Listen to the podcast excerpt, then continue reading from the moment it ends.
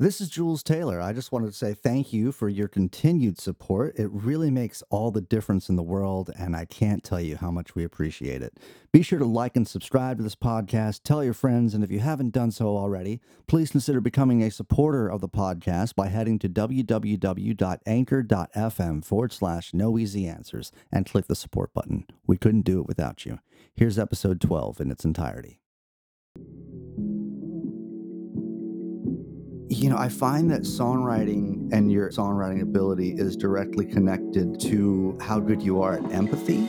And likewise, poetry, because you want to be able to read poetry or listen to a song and you're looking for a reflection of yourself, of your lived experience or your own human condition. But it's all like this alchemy, this sort of kind of like an eightfold path to like developing your empathy, your songs get better, and then you're able to understand the world more.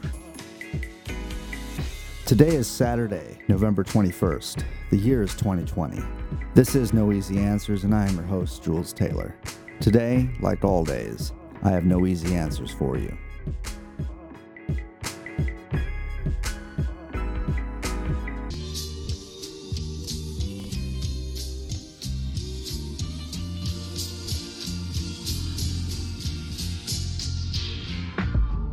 So, today on the show, we're going to be doing things a little bit differently. This is the point in the show where I'd normally introduce the premise of the episode and introduce our guest. But instead, I wanted to take this time to make an announcement. I was approached by my friend and comrade, Dr. Maximillian Alvarez, about producing his podcast, which is called Working People. I was a guest on his show back in the spring, and so I was already familiar with his show's scope and format. I was already a fan of Max's work, and I was already in love with the concept of a podcast being dedicated to the lives, jobs, dreams, and struggles of the working class. So all of this was just a natural fit, and of course I said yes. Recently, Max released a bonus episode to his Patreon subscribers where he interviewed me as an introduction to his audience. And so now, in this episode, I'm releasing his episode here as a crossover so that the audience for No Easy Answers can get to know Max, his show, and maybe our listenerships can cross pollinate a little bit. I love it when podcasts collaborate and release bonus episodes, and we haven't done something like that yet. So I figured this would be a great time to have our first collaborative episode. So here's my conversation with my friend and comrade, Dr. Maximillian Alvarez, as part of a bonus episode of his podcast called Working People.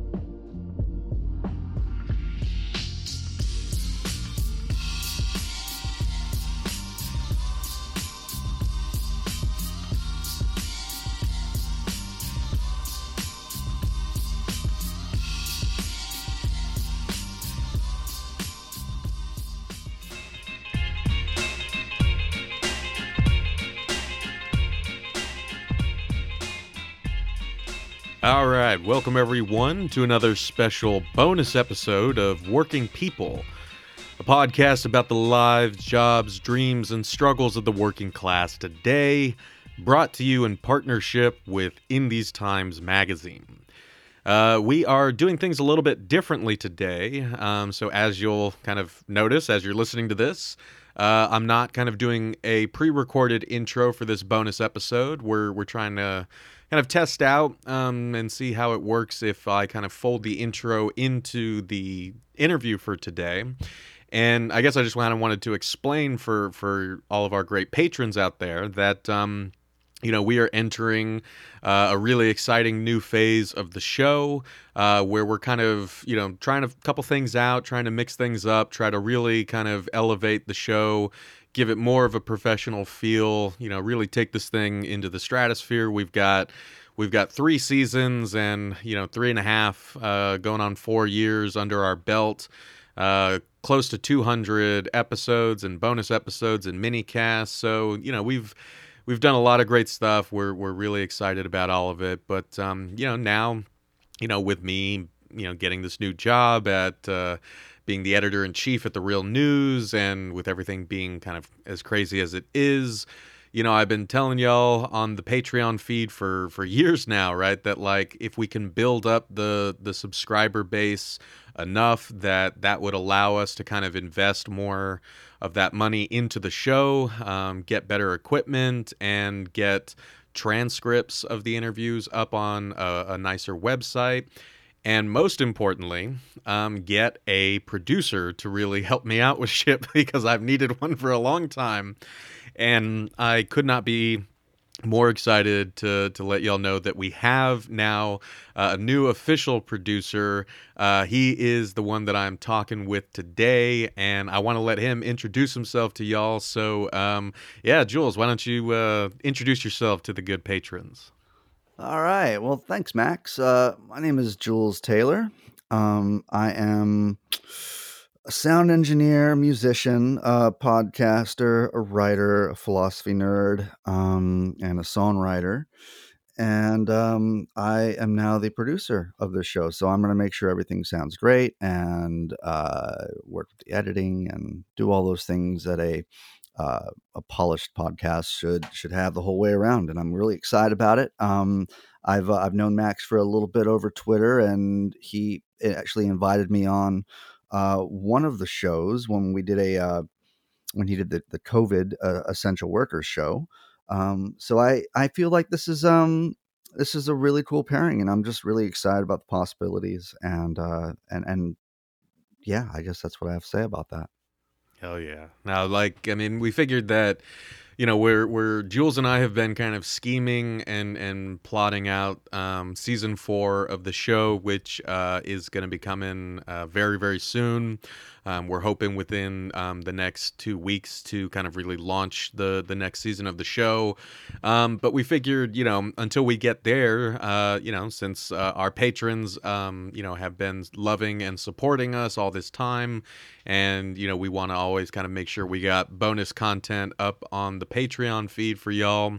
We figured this would be a great opportunity to kind of get Jules on learn more about him and yeah talk a little more about uh, the show itself where we've been where we're going and uh, where we are able to go now because we have Jules and his expertise uh, kind of on the team.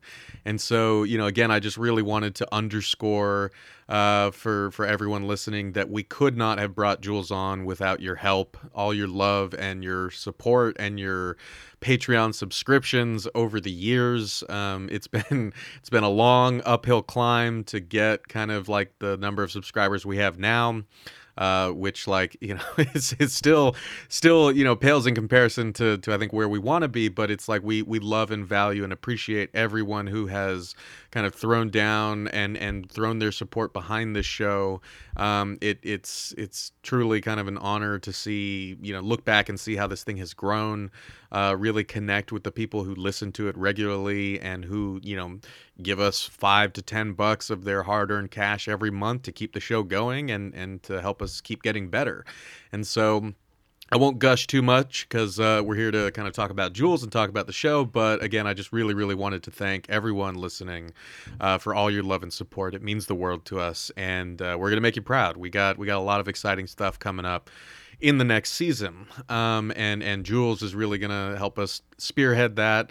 Um, and yeah, Jules, like you said, um, listeners may actually kind of recognize your voice if uh, if they listen to the the two part kind of COVID episodes that we did um, back in late spring when the pandemic was really kind of just kicking off, and and now uh, you know it's like we're we're entering. I don't know what fucking wave of the pandemic we're entering now, but it's a very, very scary one. The numbers are spiking, uh, and that's incredibly scary for a thing that grows exponentially. But um, I guess I don't want to. I don't want to start off on too dour of a note. So let's let's take a step back. let's take a step back and get to know uh, a little more about you. Um, uh, like we said, we got Jules Taylor, uh, musician, audio engineer. Uh, Jules has his own podcast called No Easy Answers, which uh, if if listeners you know like like this show i think that you will really really love jules's podcast um, you know he has long in-depth conversations with with friends and um, you know they get really i think personal and nuanced and and you know it's the kind of conversations that you don't get to hear a lot on podcasts and it's also the kind of conversation that I, I find really nourishing, especially in times like these when, uh, you know, I can't see my friends or family uh, who are far, far away and all that stuff. So Jules, let's let, let's talk a little bit about you. Let's talk about like your your uh, path to kind of getting into music, getting into audio stuff. Let's start small. Where are you from? All right, so I am originally from Lyford, Texas. That is in the Rio Grande Valley. Um, that is really getting hit hard by COVID right now. Um, eh, not to start out on too tower of a note, no, as you as you mentioned. Uh, but yeah, so I'm from the Rio Grande Valley. I moved to Phoenix for school and ended up in Nashville after that for about ten years, and I worked in studios there. And now I'm in upstate New York near Woodstock. Um, and I guess music has always been part of my life. It, it kind of uh, once I started writing songs, uh, it it kind of just became the only thing I did for a while. I was really obsessed over the process, and ultimately that led me to uh, audio engineering school and uh, living in Nashville and being an engineer there. And it wasn't until I moved to New York in somewhere around 2012 or so that uh, I decided to refocus what I was doing with my career and turn away from engineering uh, to being an artist. Um, and so the albums and music that I've released um, is is based on that focus. Because I I just figured I'd worked on a whole bunch of other records, and uh, why didn't I work on my own records? And uh, so that was a that was the whole process of you know generating the songs and material that would um, that would be worthy in a in a sort of self-centric uh, sort of way. Like you have to you have to produce art which corresponds to your own taste and and sometimes that process isn't as easy as one might think but uh, when you ultimately get eh, or create art that you feel is on par with your own taste or your own standards uh, for what you would listen to then i think it's um, that's how or that's what ultimately pushed me to become more of a uh, of an of, of, an artist other than an engineer because I wanted to to be able to do that and uh, traverse that sort of uh, sea of of artist uh, artistic creation. It's it's really difficult. I mean, I spend a lot of time in my head thinking about songs and wordsmithing, you know. Um, but ultimately, that's it's. I've always been a songwriter. Um, songwriting is what drove me into music, and it's what's move me across the country and music has uh, provided me with a lot of experiences in life that i don't think i would have had otherwise um, including you know this point now being working with you max and, and working people because um, if it wasn't for my uh, I guess my path through music and and audio, um, I wouldn't be here now. So I'm just it's I'm, I'm continually renewing my sort of gratitude towards like what music has done for me in my life and what a powerful force it is. And uh, all of that starts with a song. And and for me, th- this entire adventure I've been on in my 37 years on this planet has been uh, has been because I was a songwriter. So so I got so there's a lot there that that I can like relate to very personally, right? Because and and this is like another selfish reason that I really enjoy listening to your podcast. Um, I mean, because there's also just like kind of a lot of life overlap there, right? I mean, um, mm. I was even listening to not the most recent episode of yours, but I think the one just before that, where you were talking to an old an old pal of yours from the Rio Grande Valley, and um, you know, like like me, you guys are both uh, mixed race, half white, half Mexicano, and and you guys were talking about that. You were talking about uh, you know hell raising in high school and and kind of clashes with uh, with your parents and and kind of the conservative elements of you know guardians and and elders and stuff like that and so anyone who listens to this show will know that, that there's a lot there that i can relate to um, but also like just on on that like you were saying that kind of artistic and and philosophical level so you know I'll, i guess i'll be up front and and we if we're gonna be if we're gonna be working together i guess i might as well get this out now right is like you know growing up i always hated musicians um, mm. because I was very jealous of them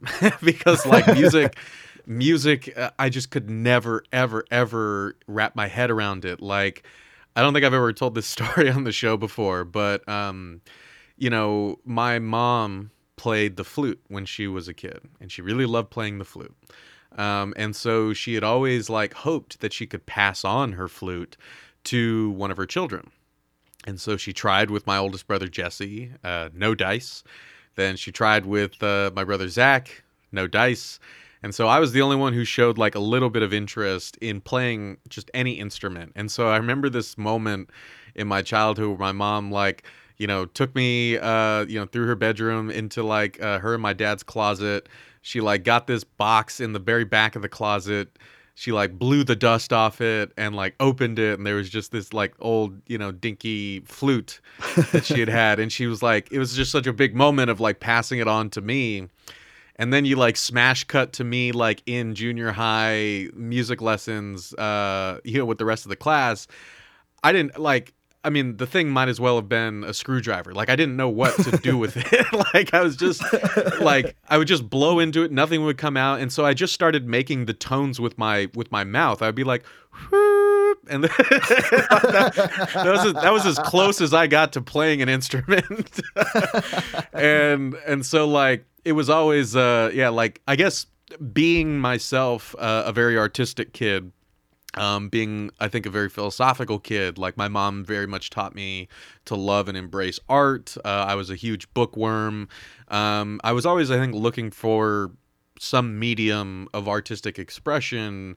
And I guess I was just always really uh, kind of upset that music could not be that for me. Uh, but um, poetry ended up being that medium for me for a long time. Like, so that's what I was thinking about when you were talking about kind of getting in your head and thinking about songs and stuff is like that really resonated with me because I have I have all these old notebooks from shit like even when I was in elementary school all the way Oh, up to wow. like college like yeah it, it was just writing poetry and and it was just a way for me to kind of like absorb language from all the books I was reading the movies I would watch, and then I would try to kind of mimic what I felt like you know poetic uh word choice was and flow was and like there was just this constant back and forth of trying things out um that you know i think is probably the closest besides sports maybe that's the closest i've ever got to like feeling that rush of of musical creation i guess as as, it were Sure. Um, you know, I, I, I that resonates with me too when you talk about poetry as um, some sort of creative outlet. Um, because I was I was very interested in poetry uh, as well. I mean, my mother uh, is an English teacher, and so there wasn't anything else to do when I was a kid but read. And I, I took up creative writing pretty young, and uh, you know, they have these sort of what they call in Texas UIL, which is like just shorthand for when they take all the nerdy elementary school kids to a campus somewhere and they compete uh, in different things academically on like a Saturday. And I, I started winning those creative writing contests when I was young, and it was. Um, you know, if I was in a psycho psychoanalyze myself, I'd say, "Oh, you started writing because that's how you gained your mother's approval," you know, sort of thing. And and likewise with reading, it was um, it was something that she greatly approved of when I was like eight, and I'm like, "Mom, do you have a copy of Moby Dick or The Scarlet Letter?" Or, you know, when I was I was like, "Do you have War and Peace?" I think I can make my way through that. Um, you know, so, so I was really nerdy from a young uh, age, and poetry interested me. Um, uh, but but also I, I had this sort of revelation pretty pretty young where I thought, yeah, man, poetry is really difficult. Okay. But you know what's more difficult than poetry is trying to match poetry to melody. Um, and I'm the I'm the only musician in my family, so I don't know how um, that came about. I remember having uh, memories uh, early in my childhood listening to like Hotel California and being upset with their lyrics because it, it I when they say some dance to remember, some dance to forget, I didn't understand what the hell they were talking about, and I'm like, you know, that's really weird. There's a lot of songs that I don't understand what the lyrics mean, and I don't think that's right, and it's not a good song. So it seems like this this thing was always built into me, um, but I've found as I've gotten older and uh, and and you know, as as I've gotten older, the, the and things in the world have become more um, deciphered in a way. Um, you know, I find that songwriting and your uh, your level of songwriting ability is directly connected to uh, how good you are at empathy, and and likewise poetry, because you want to be able to read poetry or listen to a song and you're looking for a reflection of yourself, of your lived experience or your own human condition um, within any sort of literary work or song you're listening to. Um, you know, there's a, there's a thing I saw a while back where like the the top 40 songs at any given point, uh, eh, usually uh, within the first 30 seconds they use the word "you" uh, within their lyrics because it's a way of inviting the listener in. Um, so I think that you know the the beauty part of the beauty and the pro, uh, why poetry and songs are profound is because there's a reflection in that, and so so songwriting is also you know you have to continually replenish the well of material and some some songwriters do that by uh, reading other people just um, have a deep well on their own. Um, and so I I like to think that I'm kind of in the middle of those things from childhood and lived experience, but also um, trying to take in and replenish that well with with books, whether it's philosophy or I, I hardly read fiction anymore, but uh, a lot of theory, political theory. Um, but it's all like this alchemy, this sort of uh kind of like an eightfold path to like developing your empathy your songs get better and then you're able to understand the world more and and it kind of just cycles for me and and so that's why songwriting in in so many different ways is at, at the center of what i do like i consider myself more of a songwriter than a musician um but i but i you know i i i, think that in order to find the best way to reflect the listener, I, I look at the music as a way of like trying to match the sentiments of the lyrics, like it, that sort of process of matching the melody or chords to lyrical structure is is something that fascinates me. Um, so I think it's always something that you know that I'll do. Um, and and I know this is a long winded way of saying this stuff, but I will just say that like during during the the whole pandemic, I found it like a lot of other creative folks. I found it difficult to uh, make songs, to, to to write songs, to be to have a creative output. So I I I, tr- I tried to switch things up, and I formed a podcast. And part of that podcast, part part of the part of the intention of the podcast um, is because I have friends like you were mentioning, my friend Brandon uh, in the Rio Grande Valley. Uh, he is a survivor of uh, he, he was the recipient of a donor liver, and so I know that he's you know faced mortality and and the interview before that was uh, with my friend Nick who's a cancer survivor and he's gone on to be a competitive bodybuilder. Um, so both of these guys had uh, confronted their own mortality and lived to tell about it and their lives are shaped they're reshaped and transformed or reterritorialized in, in a way uh, within that context and uh, so the podcast is is an extension of that sort of practicing empathy and and gaining a, a greater capacity for empty or for, for empathy and uh, and it's it's I feel I feel like it's related to songwriting in in, in a way just because it's it, it's speaking to in a few episodes it's, it's examining the humanity of of folks with unique unique lived experiences um, and so Yeah. So I, I i'm really thankful to the guests that have entrusted me with their stories and part of the reason why i wanted to work with you and working people is because i realized that you have curated these sort of relationships with your listeners and patrons for so uh, long that they entrust you with their stories and um, entrust you with your platform uh, to uh, do things that are uh, that are good for them, that are nurturing, that are loving, that are um, important. And so that's part of my admiration for you, Max, is just that you have curated such a unique thing, and and that's also why I'm excited to to work uh, with you, and is also weirdly an extension of songwriting for me as well. So Hell yeah, man. Well, I mean, you know, I imagine that uh, listeners after after kind of hearing you talk just now will will like there will be no question in their mind about why we felt this was like uh, a good partnership, right? It's like I think that you know we we are um, yeah very much on on the same wavelength, not only in kind of terms of how we kind of approach the the medium but also you know like with the yeah the the, the seriousness and and the the beauty the serious with the seriousness with which we approach kind of these conversations and the the ways that you know we see them as kind of being connected to you know these other forms of of art and and empathy as you said. And and so I really I want to I want to circle back to that in a second because I think it's like a great bridge for us to kind of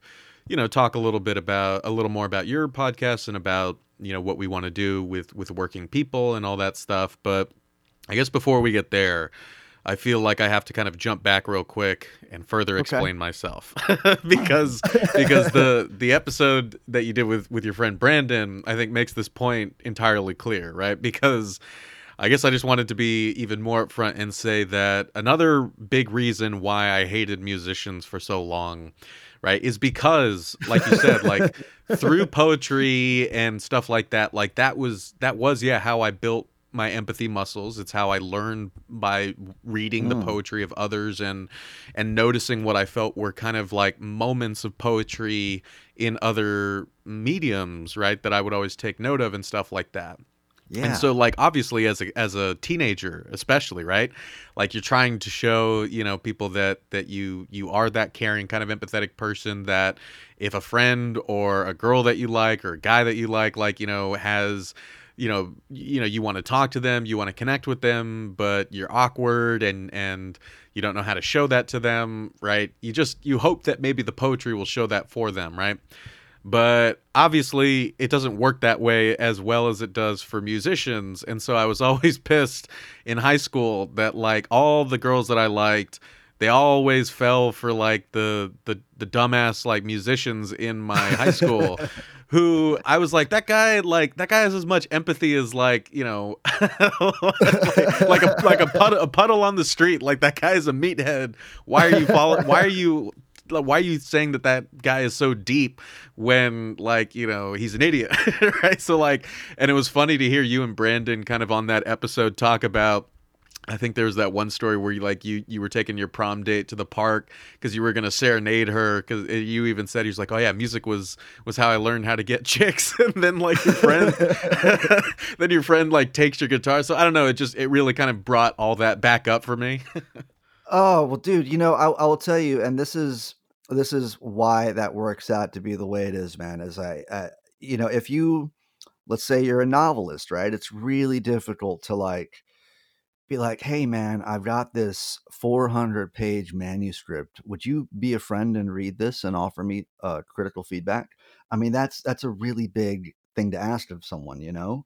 Um, and maybe if you're a painter, um, you ha- kind of have the opposite end of that where somebody can look at that and that experience can be as i mean it can be a second it can be a moment it could it could be you know a few minutes of staring at it but it's still uh, kind of it- it's it's not certainly not like a novel which takes you know hours and and and real cognitive effort um, but music seems to hit this sort of medium of where it's like it's not it's not hard to ask someone hey do you have three minutes and 30 seconds?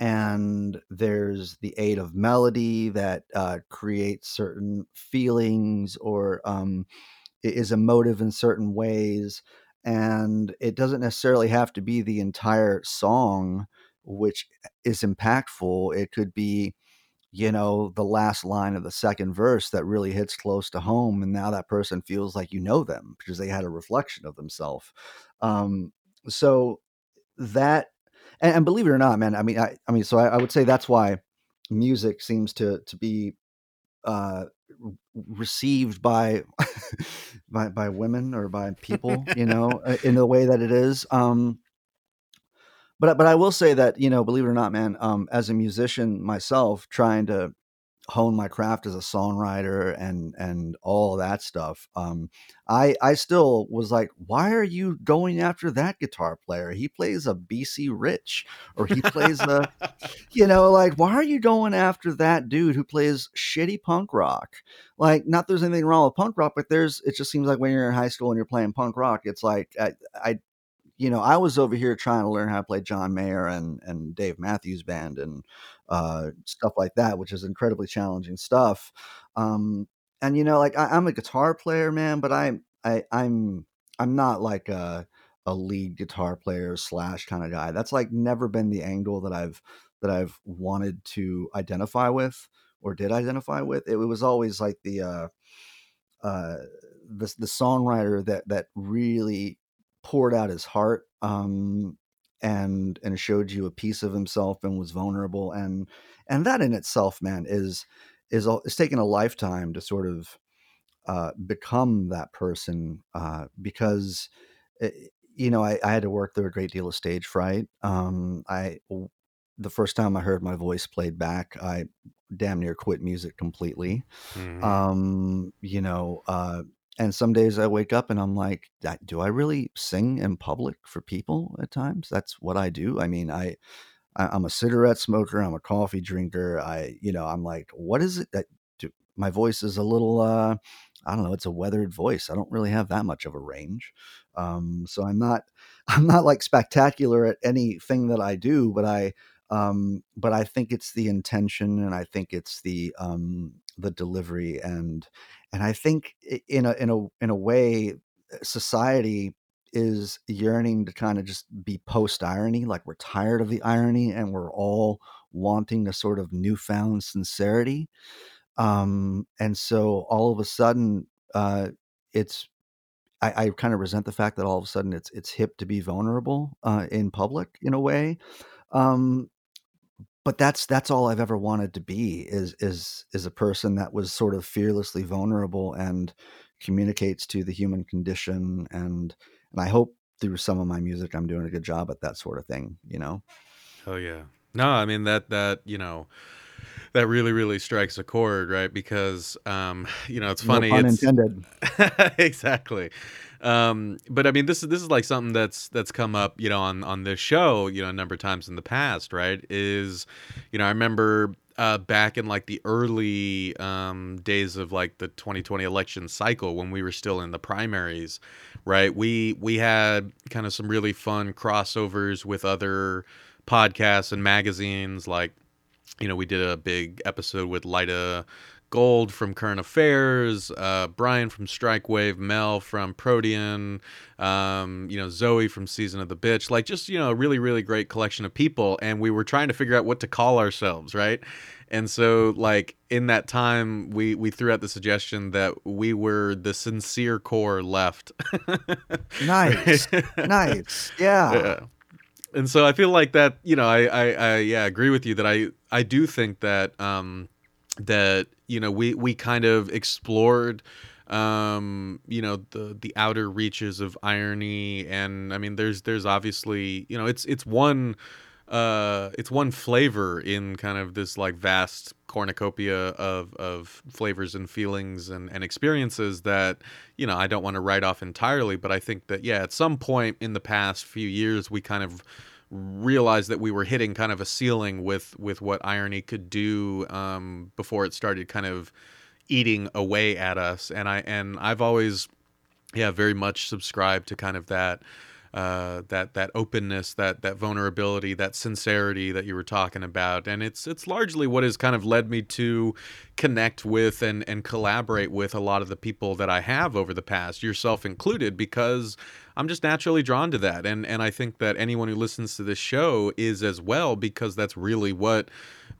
what the show the whole show is about, right? Is like, you know, I I I'm asking kind of working people, uh, most of whom have never met me in person, to share their stories, to be vulnerable um, with me and with listeners, and and to try to offer that in return when when I am kind of their their discussant, right? And you know, I think that it's you know the the the, the I've talked at length uh, kind of about why I think that is like politically valuable and necessary like how it fits into a larger socialist kind of project. You know I won't go into that here but like you know if if we're going to kind of um fight the enemies that we clearly have and and kind of reshape the future in a way that is more just and sustainable um, then we have to kind of find ways to build that sort of you know human solidarity with one another across you know like our differences in race ethnicity language age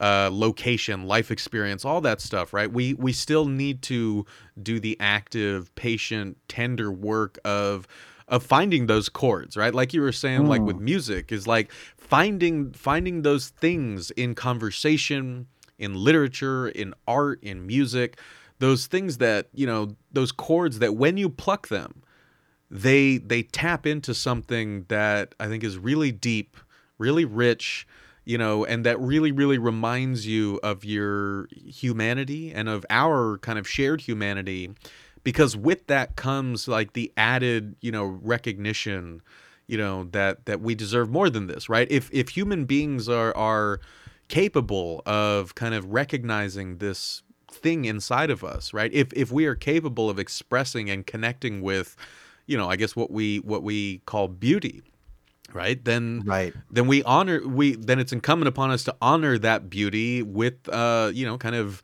allowing people to live with the kind of dignity and and self-fulfillment and community you know and and stability that you know beings capable of such beauty deserve and and you know deserve when they are living in a world that is like overflowing with beauty that you know we are a part of. Yeah, you know, um, I will say that I think for me, a large part of even being available or having the capacity to embrace a world that is like that is ours to win and a world of possibilities and a world that's overflowing with beauty um, to to to arrive at a point where I actually was able to believe those things and be capable of believing those things. I think a large part of that had to do with deciphering the world around me, which is part of one of the beautiful things about about the teachings of Marx is that um, when you start looking at the world and history and culture through a Marxist lens, um, it really is one. It's magical the way that it, it can reform the world around you in a way that you can trace, as opposed to um, some of the ideologies that are around today, where I, I think the fundamental anxiety of a lot of folks is is stems from, however consciously or subconsciously, uh, from not understanding the way the world is structured, operates, and reproduces itself. Um, and when you look at folks that are very into conspiracies with the QAnon crowd, with the Illuminati people, all these like conspiracy conspiratorial things, I think it's kind of the equivalent of like swinging in the dark, you know, like not just just not knowing how things are structured and it's easy to explain it away by some nefarious cabal or something. It's you know, those things, I mean people get something out of believing in those things and that is that they get to work by those definitions and and those sort of uh, territories within life. Like they they map out how they perceive reality and the world and how it operates via these sort of descriptions, you know, that they subscribe to, and and so they get a, a, a sense of maybe capital T truth, a sense of that from it. Uh, um, and so I, I think to to come to a logically sound uh, way of perceiving the world in a way that leaves you more sincere and uh, championing things like uh, you know uh, uh, generosity, kindness, compassion, all those things. Um, a big part of that is is deciphering core questions like do you believe that human beings are fundamentally good well why not and is that based on the system you live in or is that is that a genuine i mean even just deciphering like is it society is it conventionalism that leads you to think these things or is it a genuine you know self belief that you've generated you know like and and questioning uh yourself with with questions that are that are difficult to answer and perhaps unsettling to ask um which is you know philosophy in general um but yeah like i i, I really try to curate and search for folks around me um like yourself that that put these things as like a as a non-negotiable uh quality of character you know like do you have a capacity for empathy do you um are you able to connect with other human beings in a way that sort of uh illustrates uh, the the sort of precariousness of the human condition. You know, the uh, the sort of thrownness that we are into this life, like not knowing where we came from or where we're going or why we're here, um, and and just being able to resonate with other human beings in that context is i mean i, I most of my friends that, and i have a small circle that i keep but uh they I, I would consider them in that camp that um uh that that champions those sort of things Right. And I mean like, you know, even even if like, you know, we we don't all kind of sit and and try to kind of think about it in these terms, right? I mean, I think this goes back to what you were talking about about how you flex those empathy muscles, right? And how you try to make those um, empathic connections with people through music, through art, and and through, you know, what I you know see as like you know I, what I guess what I would call the literary, right? You know, in my daily life, right? Um, because I think it's um, even if we don't call it that, right? Like it's still something that we recognize, right? Like, and this goes back to, all the way back to like, you know, why why do you know all these kind of emotionally uh, volatile teenagers in high school? Why do they respond so much to kind of like the dude with the shirt off who can play guitar? And yeah, I think that there's, you know, I'm I'm essentializing a bit, right? But like at the same time, right? You know, I still remember like moments uh, some of my favorite moments and and kind of you know just flashes of memories from my working life, right? Are moments in the warehouse or moments when you know I worked at like a Barnes and Noble and like we had closed down for the day, and so we had that hour right between closing and like Mm. everyone leaving where we were restocking shelves and shit, hmm and the guy in the music section would just play something for all of us and you know th- you just always have those moments right? And I think my dad really helped uh, implant this in me because he would always like play his records and he would tell us he's like listen for this like moment right now like just a guitar riff right? Or Right. uh, something like that that just um, you it, you find it so hard to explain uh, but you just feel like something uh, primordial in you has been uh, scratched, right? Or something you know that you didn't know was there is suddenly yawning to kind of uh, connect with whatever it just heard coming out of the speakers or whatever it just read, right? You know, in this kind of collection of uh, lines in a poem or something like that, and and you know not to not to get kind of like too uh philosophical about it but like you know i guess i've been calling whatever that thing is right the literary just because i'm a, a literary nerd right? But i the whole the whole like thing that i tried to stress to my students back when i was you know getting my phd and teaching kind of literature and and i would always try to teach like literature in very non-literary ways right? So like I think my most uh, kind of popular class was a class where we were talking about the 2016 election. And I was like, let's talk about what is literary about this election, like, or how we can use literary analysis to understand what the fuck is going on, why Trump appeals to people, why Clinton doesn't, like, and and I guess to to kind of bring it back to the podcast, right? Is um hopefully the, all these threads are coming together as I'm talking but like you know the thing the, the thing that I'm trying to get at right is that I I very much feel like or I approach kind of this podcast and I listen to podcasts the same way including yours. Like I listen to them in a very similar way that I do uh, when I read books, right? Is like I'm looking for and and I really appreciate and savor those moments when, you know, just in a conversation between you and your friend or in like a clip that a worker has sent in, you know, to talk about, you know, their their experience working during the pandemic.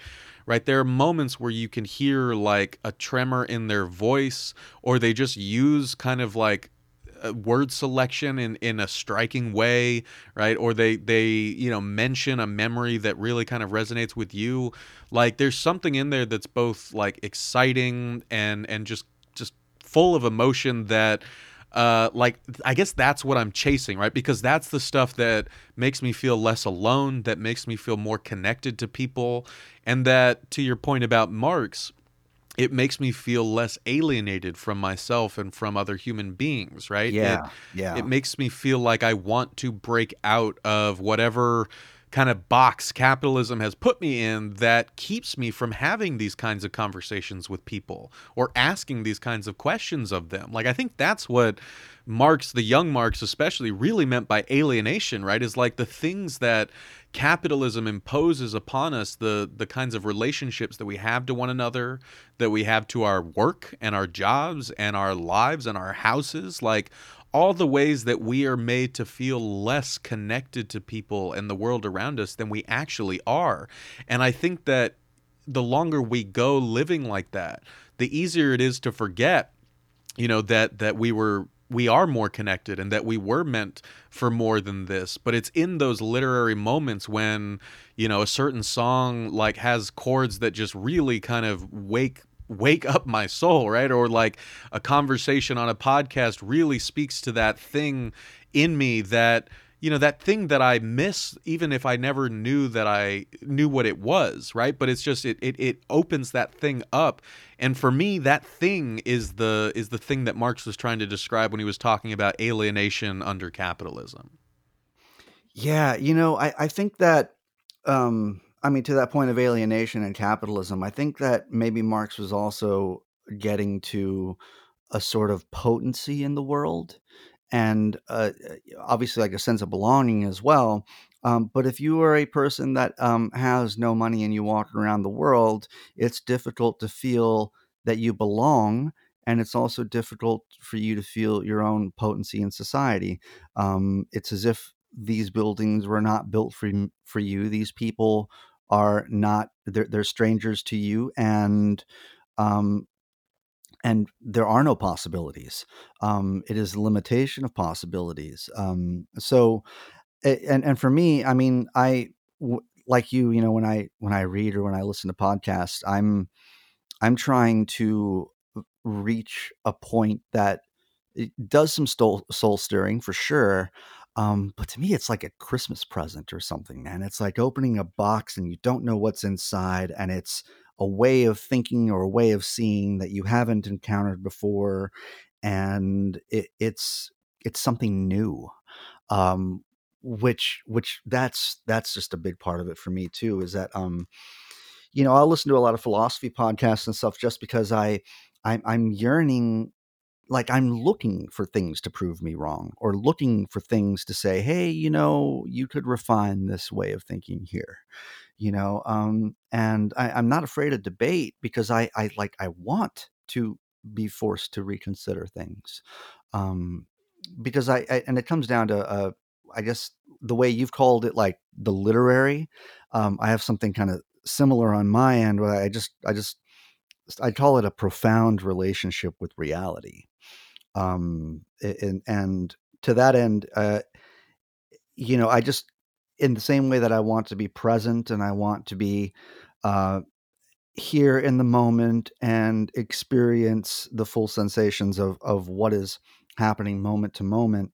Um, I also want to be in touch with with reality and the way things operate, and uh, and and part of that is understanding, uh, you know, the economic modes that we uh, that we currently live under, but also uh, taking that information and applying it towards other areas um, so that you can make more informed, I don't want to say informed, but I guess life decisions, make more informed decisions. And, and that could be based on your own capacity for empathy. That could be um, wanting to carve out a way of life that is non harmful to anyone around you. That, that could be, I don't know, that could be going vegetarian or whatever. But whatever it needs to happen in order for you to reach a place to where you feel that you are, um, I guess I don't really have the words for it, but that you, in the way that it, it, it that it doesn't take moral calculation to make you a moral person, but it's the constant curation of a moral way of life and thinking and speaking that that it's a curation process over time. Um, you know that's that's where I come from and and and all of this stuff is that it's all interrelated. It's all kind of an alchemy, and uh, and it's all they're all linked and they interlock. So yeah, no, ab- absolutely, and like, and I wanna I wanna kind of like um, aim that you know like uh as, as we kind of round things uh, out a little bit, I want to kind of like zero, take that and zero in on like your podcast and and this podcast. But I guess like before the the last thing I wanted to kind of say on on this, right, is like, you know, when you talked about Christmas, right, like that really that really kind of made me think about. I don't know what to call it. If it's like a thought experiment, but it's like you know just one of those things that you do in your head that you've been doing for as long as you can remember um, but you actually don't know if you've ever act- if ta- talked about it out loud, right? like, um, you know, I know that one thing that I remember doing as a kid, and I still do to this day, is like when I'm crying, when I'm incredibly sad. Uh, as a kid, I, I used to go into the bathroom and see if, like, even while I was crying, if I could still smile. Because I think somewhere when I was a kid, the Hmm. thought came across my mind that if I got too sad, I would never be happy again. I like I would I would forget how to be happy, and so like to this day, like uh, there there's still times where like you know yeah, if like I'm I'm crying and and like it's just kind of a reflex. Like if I see my reflection, I'll see if I still have the capacity to smile. But but the other the the, the main thing that I was thinking about in that vein, right, is is for years, right, I've had this kind of thought experiment in my mind where I, I guess I just think about it as like, is you know things I'll miss about this place, right? And by that I guess I mean life. And uh, like I guess the the reason it's like a thought experiment is because like the way I'm imagining in my head is like I I think about things that I will miss when I'm dead, when like the kind of paradox is that you know you won't be around to actually miss them, right? But I just it's a it's a way that I try to kind of center myself and and appreciate the things that you know really really just for me I think looking back on life made made life worth living and and brought joy to me. And and I think really that that rush of of experiencing like the kind of moment that we're on this this planet uh in history right? And Yeah. so like one of the one of the things that you know i guess there there's a long list. I feel like i've jotted them down you know in notebooks over the years. But like you know one is like like you said like you know the holidays like the feeling of when you were a kid like just that kind of nostalgic vibe that as you get older you feel like you can never capture again but just that kind of excitement uh leading up to the holidays. Um other things for me were like playing basketball with my brothers or with my friends uh, late in like at that moment when the sun was almost going down uh, you were drenched in sweat but it just started to cool down and and you just felt very alive. And another one is like that feeling when you hear a new song and it just connects with you and you just like you know for for like a window of you know sometimes it varies right? For a window of like a day until you play the song 50 times and then it gets old but there's just that exhilaration of like you said something new connecting with you in a way that really just like excites you that makes you think uh, a lot of like amazing things in your head because the song has like allowed you to. It's just you know i, I guess that's not like anything that we could really like take and apply to other areas of this conversation but i guess it was just something that i realized i'd never actually said kind of out loud. But like when i when i think back the that those moments of like coming across new songs and and feeling that sense of excitement that's one of the things that i'll really miss about this place Yeah, you know that that feeling when you're driving and your favorite song comes on or something and you sing along with it. I feel like that is one of the greatest feelings in the world. Um, and, and likewise, when you when you play music and you know you are not really thinking when you play music, uh, you're just doing it, and you get the feeling like nothing else is more important in a way. You know, um, if only for those you know few sort of moments but it, the point is is that like i also in the political realm i you know i would i'm very upset that because I, I dedicated my life to music you know i wanted to do that i wanted to focus on it i'm like yes this is this is the most important feeling and that's what i thought when i was uh, younger and why i decided to go to school why i decided to move across the country to nashville why i interned and almost starved working for a, a big gaudy studio in nashville for a while. Um, there's a lot of uh, effort and stuff that's gone into it. Um, and wouldn't you know it, we just can't have fucking nice things, man, because there's fascists out there, you know. And at the end of the day, it takes a lot of resources, and you know, for me to be able to sit down at a table and write a song, it takes at food, water, um, you know, leisure time, uh, a roof over my head, uh, and, and an inspiring instrument. Like I, I feel a bit of guilt for having the time, resources, and and things to be able to do the things that I do. Um, and so that that weighs on me a little bit. But the other side of that is that, you know, it, it not in like a liberal sort of way, like I miss going to brunch, but like in a leftist sort of like, we need to combat these evildoers in our society, uh, whether that's you know physical confrontation, whether that's uh, you know deplatforming, whether that's just anti-fascism in general. Um, part of the motivation for me is like you son of a bitch i should be making music right now or i should be creating art i should be forwarding these projects which are which i've dedicated my life to and you are taking time and energy away from that so at least in my studies and my readings and my uh and, and whatever I do to, to, to learn, equip myself to, to greet the day and to, um, and to combat fascism or be anti-fascist in my own capacities for that, um, at least I can get a little bit more capacity for empathy out of these studies and and and practices and alchemy and stuff like that. Um, but yeah, so it's it's a bit political for me too, in a way. So, hell yeah, no, absolutely. I mean, you know, like this is, uh, you know, I'd I'd love to, I guess, like by way of like talking about kind of the upcoming season, right? Like sure. this is, you know, I, I, mentioned that my mom, you know, was the one who really kind of taught me to to love and appreciate art, right? Mm-hmm. And like I actually, she's the only Alvarez now. Now that my oldest brother Jesse has finally been on the show, she's the only one who hasn't been on the show.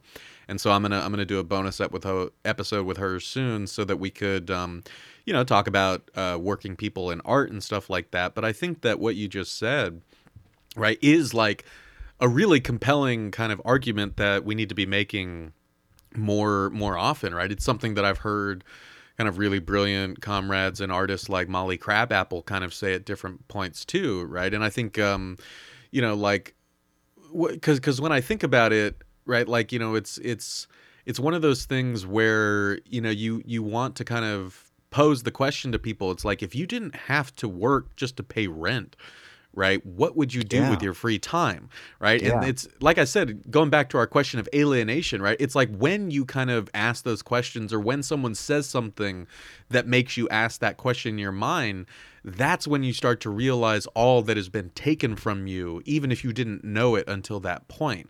And you yeah. start to realize all that this life could be and all that you could have, right? And that we deserve, in fact, to have that type of artistic creative you know like expression right you know even if we don't even if we don't become like you know like a, a, platinum selling artist like people should have time to create they should have time to kind of farm yeah. and grow and do do non-productive quote unquote like labor that they need to do just to get by right it really it really highlights yeah just the i guess the kind of the inhumanity of the the world that we live in no matter kind of how banal it seems on the surface and i guess to that to that end right i mean given that that's like a, a mainstay of this show right is like the more that you listen to workers talk about their lives the more you realize that we've been handed uh, and presented this kind of shadow reality where we only see each other as kind of you know people with name tags or people who do a service for you know for for charge right? But not kind of the same types of complex human beings that that we think we are right? And so the whole political goal of this show and i that i think is very much connected to your show your work and and the work of so many other folks that um, that are out there kind of doing this work right? That's kind of like one of the real main driving goals but um you know, I guess I wanted to ask, um, you know, now that that we've brought you on board and we're gearing up, uh, you and I, for the next season, and you've had kind of a chance to kind of dig into the back catalog, and we've talked a bit about it. I guess I just wanted to kind of ask you, you know, like how do you think we can use this show, um, you know, to to kind of further right all the the kind of philosophical and political like ends that we've been talking about. Like how do we how do you think we can make that more concrete with uh, with what we do here? Um, well, I I really overwhelmingly sort of agree with the uh, sentiment that uh, we need to display the humanity of workers, um, and and that is more than I mean I, I the lived experience of workers is one thing learning about their occupations is one thing um, but what i've really enjoyed in the past is is the sort of primacy of the hu- of the humanity of workers um, you know in the episode like more than just name tags does a, does a really good job of emphasizing that but i would love to to to bring that more to the front as much as possible um, because you know so there was a conversation the other day that i had uh, with a friend of mine who said something like the working class is the working class not because they've chosen to be.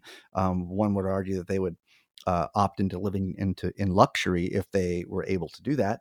Um, but working class people are working class people because they can do they are doing all they can to um, to provide for themselves their family and society has necessarily because of certain conditions uh, forced them into this position um, and so within that context um, I, I think that we can reach a a really sort of critical critique of the system and uh, we can also forward the the project of displaying humanity of the workers um, through things like the voice message thing that we've set up um, things like i mean just hearing from workers even if we just i mean this jo- the the reason why this show is, is amazing is because it really centers the voice of the workers and and that's great um, and that's that's what i i mean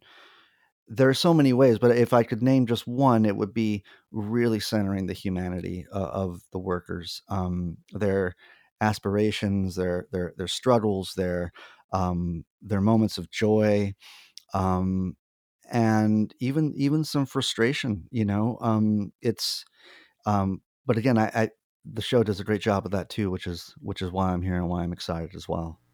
Hell yeah. No, I mean, like, I, I, you know, as we've talked about off recording, right? I mean, I wholeheartedly agree with that. And, and I think, um, you know, working together and continuing to kind of work in conversation with listeners and supporters who are always giving us suggestions, right?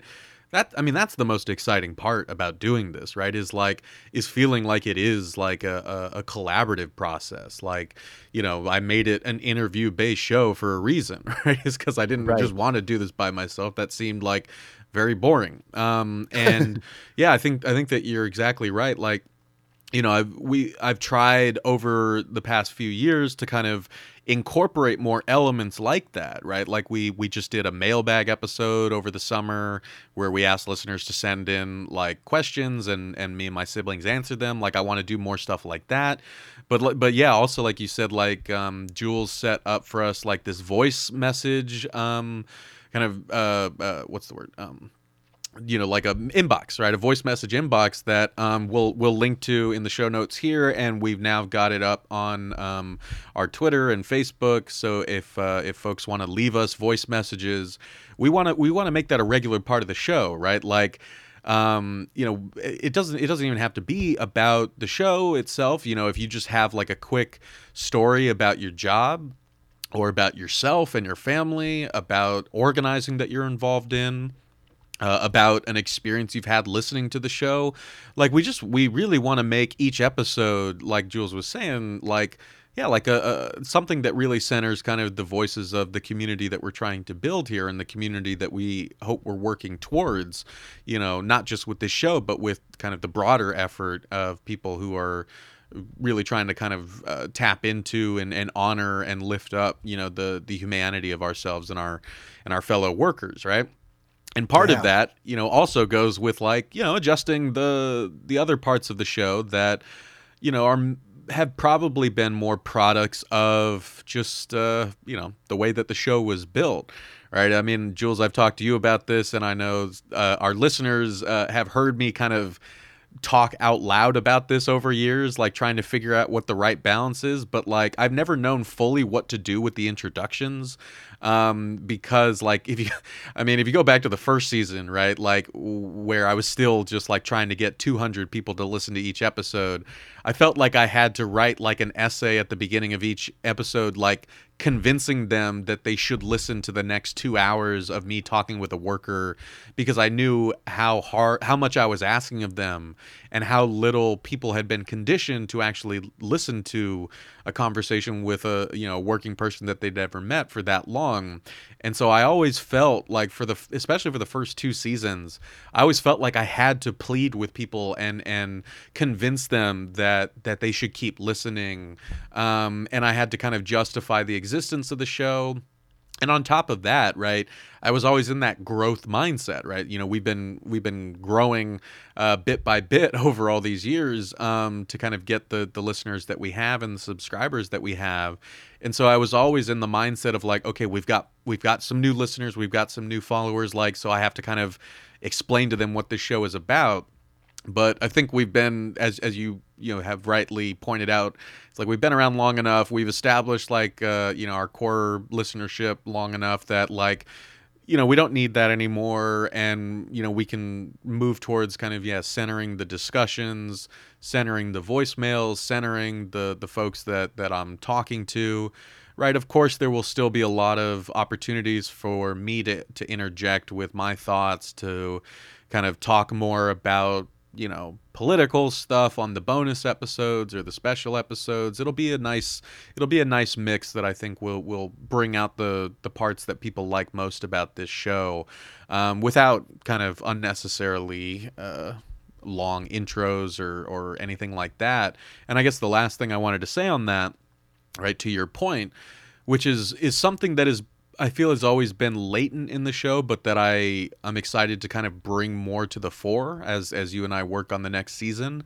Mm-hmm. Right? Is like you know in terms of centering that humanity right of of our fellow workers right you know what i've tried to kind of do to to make good on that promise right is is is you know get i mean even in the titles of the episode right i i title from the first season i title the episodes after the person i'm talking to right? right? I ask I ask them to introduce themselves, right? I, I make sure that we spend a good chunk of time just talking about them and their backstory before we start talking about their work and and you know struggles on the job and stuff like that. But I guess like the thing to tease out, right, is like is it's the person, right? It's the human being who's really the subject of this interview, not the job that they're doing, right? And and so the job is is going to be an essential ingredient of that, right? The worker side of ourselves is going to be a huge kind of, you know, and and continuing kind of focus for this show, but I guess just it's about kind of shifting the frame a little bit so that like what you're seeing and what you're hearing, right, is a human being like yourself with a complex kind of history, uh, interior life, you know, like who has hopes, dreams, uh, struggles, and frustrations, just like all of us. Who is who is living this life and who is doing this work, right? You know, like it, yeah. if that makes sense. Yeah, you know, I, uh, you know, I, I think obviously that our our hearts um, are with the working class and are always on the side of society's most vulnerable and the disenfranchised and those people who the system has failed. And so if anything i would um i would be open to sort of widening that lens a little bit to maybe having like uh I mean, I, I would I would love to, and I'm I'm just throwing this out here on the on the air with you right now, but like to have to have like an episode where we specifically feature the unhoused, Mm-hmm. Um, and we speak to them about what their kind of lived daily experience is and how the system is inhospitable, um, to say the least. Um, you know, um, uh, you know, I also, I mean, that's just one idea, but I, like I said, I mean, I, I'm, I my I'm always going to take the side of of those who the system has failed and the most vulnerable, and I'm a big believer in that uh, what Cornel West says and uh, allowing the suffering to speak. Um, and so I, I think as long as we follow that sort of shared intention um, I think that the content will continue to be enriching um, because ultimately, at the end of the day, the reason why you were writing essays at the beginning of of of your episodes um, was because you were trying to make a promise of enrichment in a way. Like this will be enriching to you if you just listen, and here's all the reasons why. When I think that anything that we focus that we stay on focus with with our shared intention will not only be profound, but will, will be enriching and uh, will be valuable to the listenership for sure.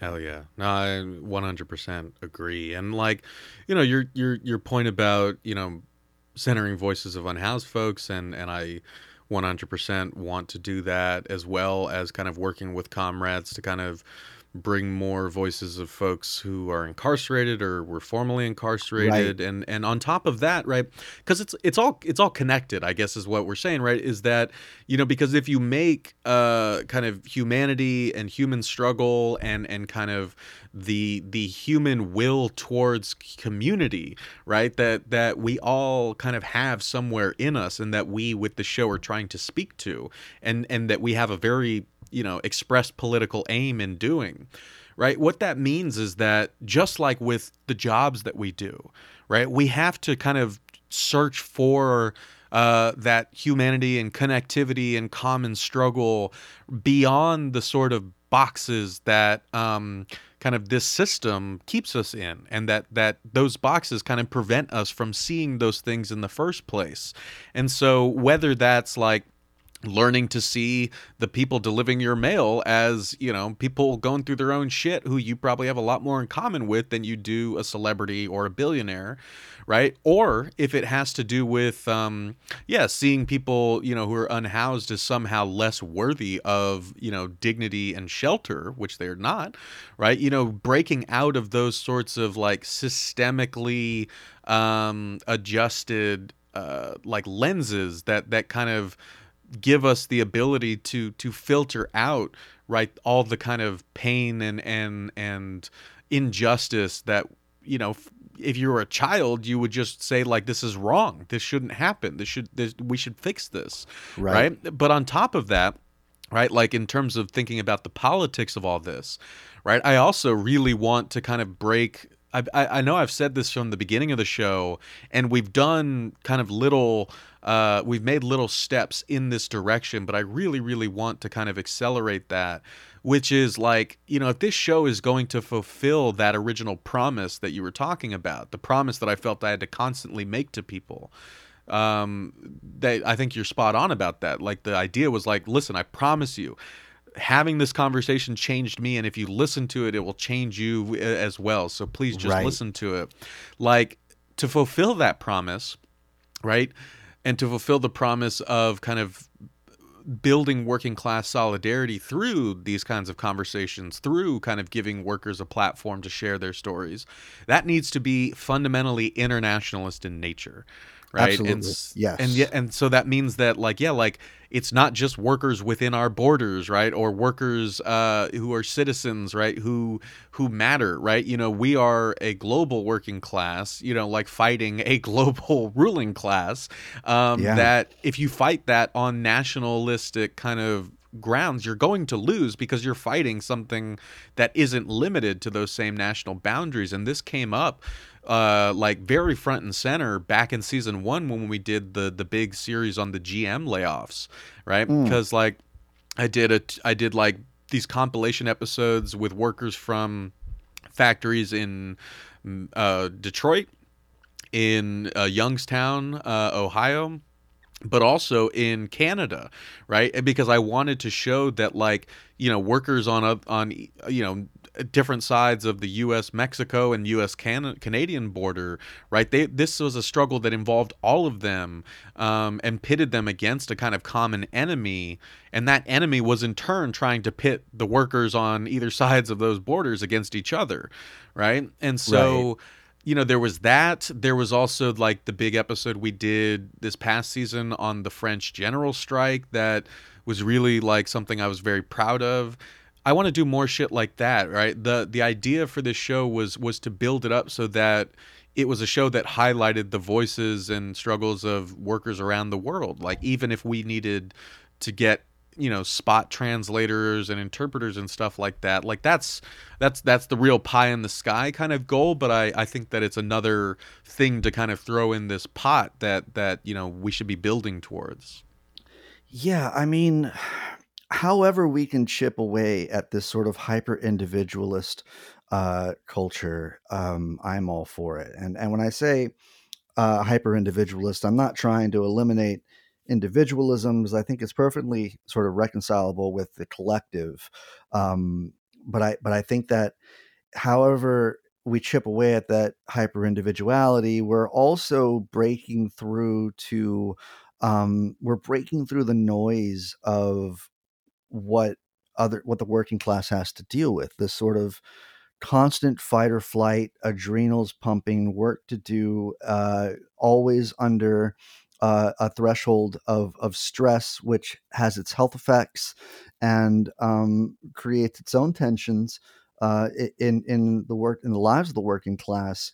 Um, if we can chip away at the individuality uh, towards the collective and foster and curate uh, working class solidarity, especially international uh, working class solidarity, I think that we are also cutting through a lot of the noise and and forging and forming and bringing to fruition a, a sort of community where everyone can can kind of see that they're not they're not alone. They are not individuals in this struggle. That we are collectively struggling, and our efforts must must be collective as well. And that obviously extends beyond national borders for sure.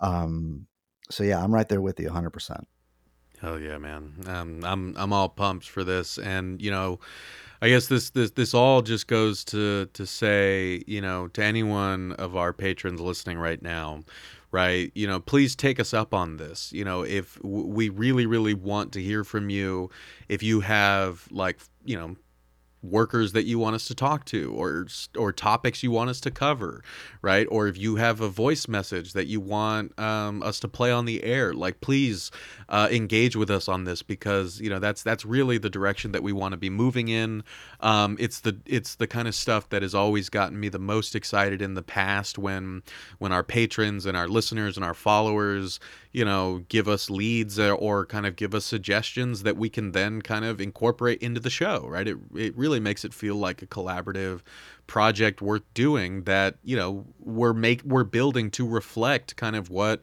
this community wants. Um, and, and that's a really kind of special thing. So I just wanted to put in one final plug for that. And, um, yeah, I mean, just really, really emphasize how excited I am to work with Jules on this next uh, phase of the podcast. Um, and I don't think we could have, you know, been lucky enough to find a, a, better person for the gig. And so I'm super excited about that.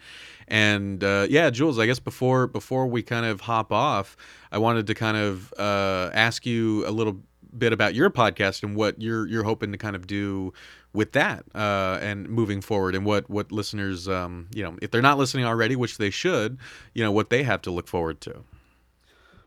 Well you know the podcast started out as like a as a philosophy podcast. I wanted to sort of detail uh, a lot of things about like moral theory and ethics.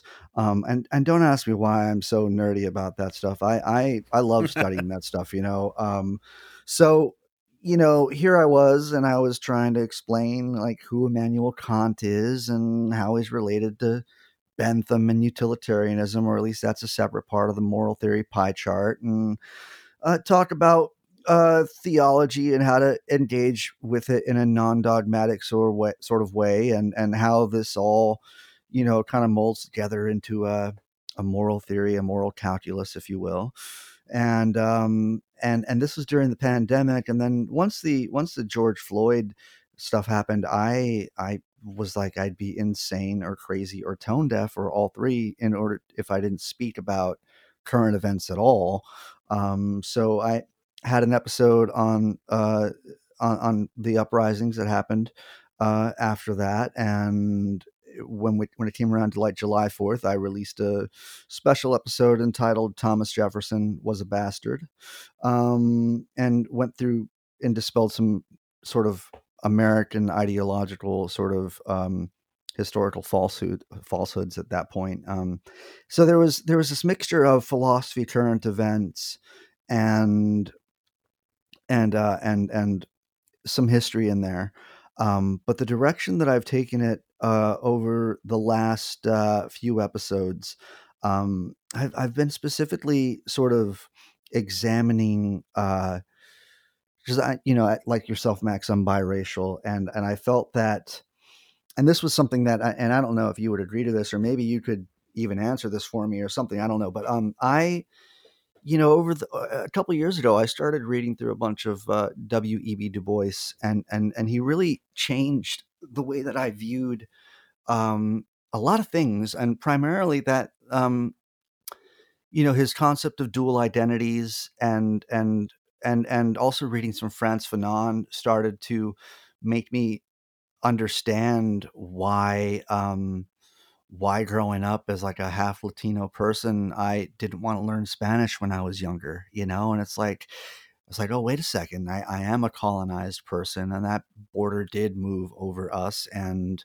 um, and, and I, at least for the, in growing up, I thought it was like my job to assimilate into American culture and for lack of a better sort of, I guess just, you know, sort of assimilate into whiteness mm-hmm. in a mm-hmm. way. Um, and so I, I, started examining that. And in the process, I was like, you know, I have my friend Brandon, who is kind of opposite of me, whereas like he is, um, not opposite, he's, he's, uh, he's not Latino, but he was raised by a Latino family, but he's got red hair and he's he's really white. But his last name is Villarreal, so he grew up in these sort of conflicting worlds of uh, Hispanic culture, being the only white dude, and then I grew up with like you know, I even I even told him during that conversation that you know my my actual first name is Julio and my middle name is Saldana, and then my last name is Taylor because my dad is a Gabacho. So it it's it, it, like I have this weird thing going on with my name where it's like you know you should have the American first name and the Spanish last name, but instead I have this two names that are Spanish and then a really white last name. So like Julio Saldana Taylor. It just sounds weird and has always sounded weird to me. And um, it sounds like it's like a, it's two thirds Matador name or something. um, so uh, so this this concept of dual identity that I gained from Du Bois and and reading uh, more of his work uh, combined with some Frantz Fanon um, really led me to seek out and have socially conscious conversations with folks that I've known for a very long time that I had never previously had socially con- conscious uh, conversations with in the past. So I have a two part episode with my friend Sam, who is biracial and he's half black, but he grew up in the Hamptons as like one of the only, you know, like the only kid of color around. Um, and and then my friend Brandon, who grew up in the Rio Grande Valley, uh, who was the white kid named Villarreal and and through those conversations we we sort of uh, talked about some of the unique struggles of, of of growing up and understanding that you like your skin color doesn't look the same color as your mother's and you know my friend sam had to have his mother used to you know when he was a kid he used to break she used to break out the baby pictures and say things like no this is proof that you know you're mine. And and i know that there's i i, I think that the the struggle of biracial people, and I, I don't want to call it the struggle, but the sort of unique contradictions of their lived experience sometimes get overlooked, um, and so that's that's part of the the greater conversation, uh, the arc of conversations in, in the podcast, and then there's also the other side of that, which was the examining the examination or critical sort of interrogation of like uh, of of one's own uh, mortality, um, knowing that I had some people in my life that entrusted me to share their stories, and and uh, and with that, I, I wanted to examine and hopefully illustrate uh, the way that facing uh, mortality rechanges or reforms your life and how you are fundamentally a, qualitatively a different person after that uh, because i think that there is and, and and this is kind of related to current events as well just because i think that there's like a there's like a dark cloud of grief that hangs over this country right now and in our national conversations it's it's grim and it's it's there's not a lot of hope there um, but hopefully through those conversations where uh, hope was found uh, in in the survival of a couple of my friends through cancer and a liver transplant i, I you know in, in i was trying to create an, an enriching episode a couple enriching episodes that would provide some sort of hope or a positive outlook despite that low-hanging cloud of grief which is which we're more present to than uh, at some times than others at this point. And um, you know, the last episode I did with uh, a YouTube uh, YouTuber person, uh, Peter Coffin, uh, was specifically talking about Malthusian theory because I feel like um, it's only natural for conversations about socialism to happen in a time when we have a recession, when we have economic disparity, wealth disparity, when we have uh, you know these sort of ways the system is failing the working class. But it also i, I think that uh, when times get stressful and uh, and and neoliberalism like always tells us or informs us that resources are scarce i think the topic of overpopulation comes up and i i it's never really parsed out in a way overpopulation that is is never parsed out in a way that they're very mealy mouths with the logical conclusions of saying there's too many people, you know. Um, so so Peter and I kind of dissected um, the works of Thomas Malthus, the original guy who popu- popularized uh, the theories of overpopulation, and uh, really thought out and worked our way through uh, those social critiques, and just to determine that they're all bullshit, really. Um, but yeah, so there's there's a variety of sort of socially topical uh, things that I've spoken about on the podcast, and I'm going to continue on with um, uh, trying to show and trying to illustrate. Um, I, I, you know, I haven't to my. Uh, I'm just gonna say this, man. I, I, I've got 11 episodes now, and I haven't interviewed a woman yet, and so I'm sorry for that. And the next guest is a woman, and um, I'm, I'm trying to. She, she's remarkable because she's um, she is a person that has worked as a as I want to say as a therapist or as like a, a group leader for um, for men who have uh, who were domestically violent and I think that's a really, really crazy angle um, because it takes a tremendous amount of empathy and compassion from her to have even dealt with folks like that in society. And she's also um, she has her master's in liberation theology as well. Um, so it's it's these people that do amazing things that seem like they should be uh, empathically beyond the call of like normal everyday life. You know, those folks that have uh, that are that just seem like empathy warriors.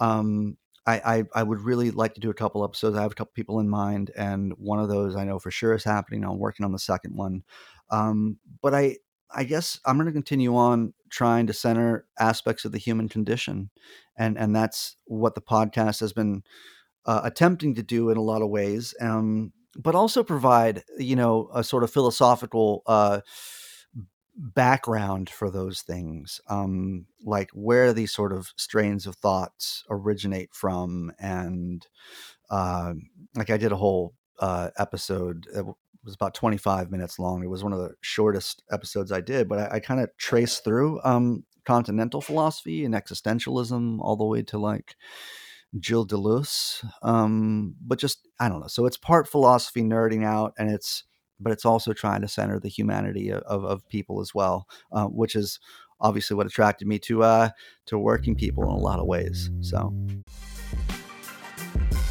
Well, that's it for episode 12 of No Easy Answers. Be sure to check out the Working People podcast wherever you get your podcasts, and I will leave a link to the podcast as well as the Twitter handles for both Max and Working People in the show notes. As always, if you'd like to send any comments, concerns, criticisms, or vitriol, you can send those directly to No Easy Answers Podcast at gmail.com.